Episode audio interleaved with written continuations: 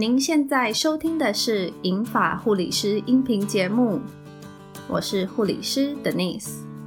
今天的内容将与您分享银发族泌尿道感染的预防与照护，以及尿管及尿袋护理的注意事项。此音频节目内容为经验分享，并不能取代医生及其他医疗人员的专业意见。让我们一起开始探索银发族的日常照护吧。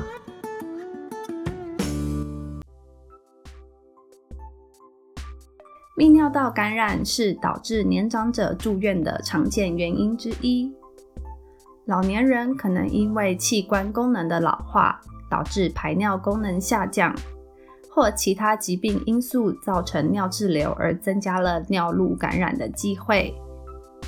也有部分是因为清洁不当而导致泌尿道感染。泌尿道感染的典型症状有发烧、发冷、频尿、排尿烧灼或疼痛，也可能有血尿、腹痛或腰痛。临床也常见老年人会出现急性紊乱、疲倦、恶心。老年人可能只会出现单一症状，也可能同时出现多个症状。我们临床也见过，老年人没有频尿，没有排尿烧灼感，只是出现了急性谵妄的症状，而经过验尿后，证实为泌尿道感染。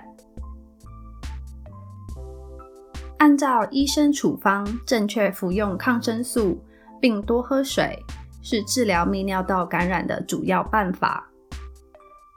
听从医生指示，正确服用抗生素，或在医院透过医疗人员给予静脉抗生素治疗。治疗泌尿道感染的疗程没有一定，依照个人的严重度和对药物的反应，治疗期都会有所不同。在没有饮用水限制的情况下，鼓励多喝水、多排尿。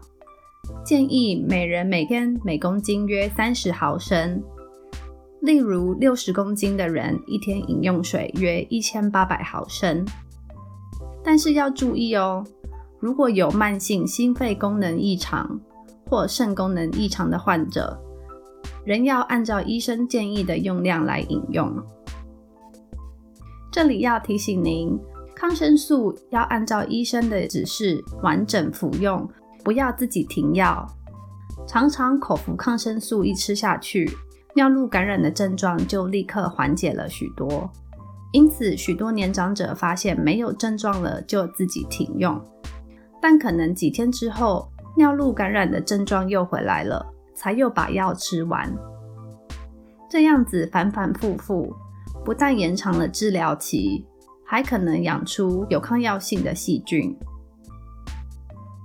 针对银发族群的尿路感染预防方法有：一、平常就要养成饮水充足的习惯；二、适当的卫生与清洁，尤其是冬天不一定每天洗澡，更要提醒年长者注意私密处的清洁；三、定时更换湿净产品，若私密处长时间浸润在尿液或粪便里，除了容易滋生细菌，也容易造成湿浸性皮肤炎。四、不要憋尿。有些老年人会因为行动不便而选择让自己憋尿，减少去厕所的次数。如果发现老年人有这样的状况，可与他商量，适当的使用尿壶或床边侧椅，以降低憋尿的可能。五、确保老年人正常排便。当大量的粪便堆积在肠道，也可能压迫到膀胱，导致尿不干净，或压迫到膀胱出口，造成排尿障碍。这些都会增加了尿滞留，而提高了泌尿道感染的风险。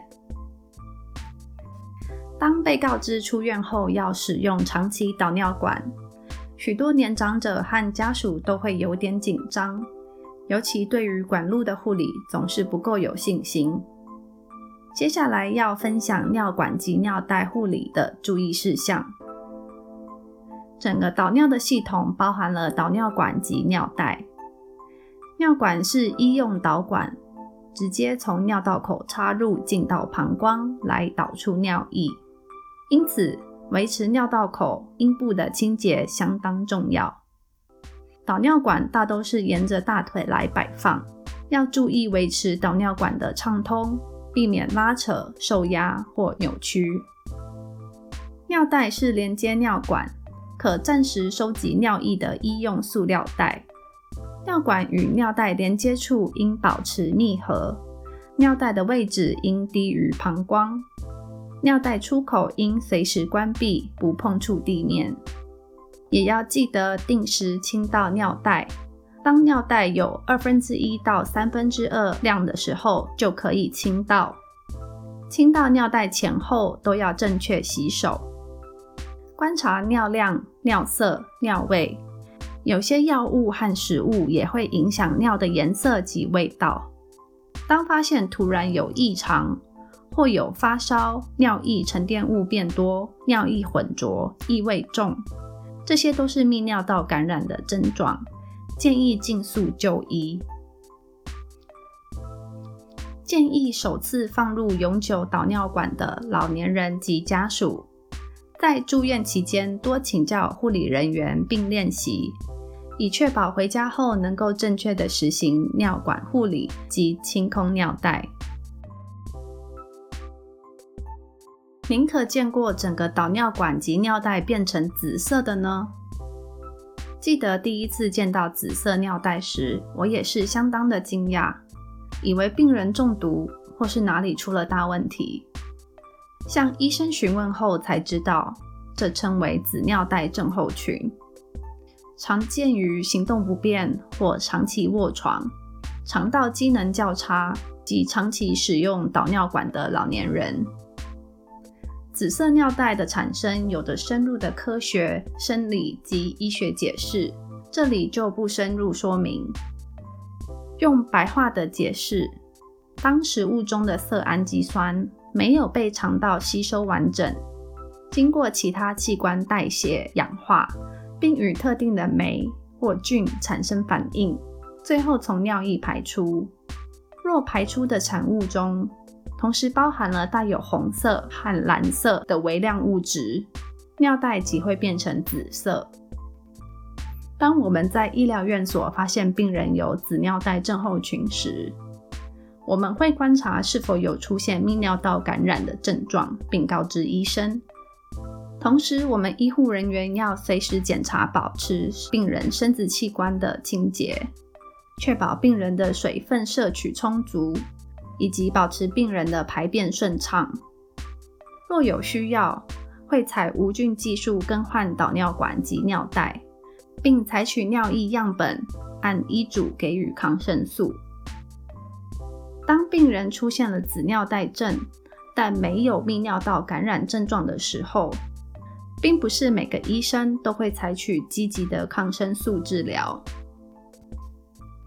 希望今天的内容能让您更加了解银发族泌尿道感染的预防与长期导尿管的照护事项。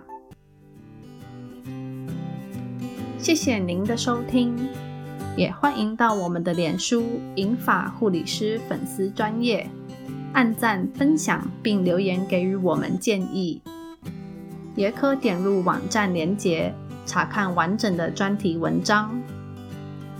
此音频节目内容为经验分享，如果您或您的家人出现了健康状况，请寻求专业及时就医治疗。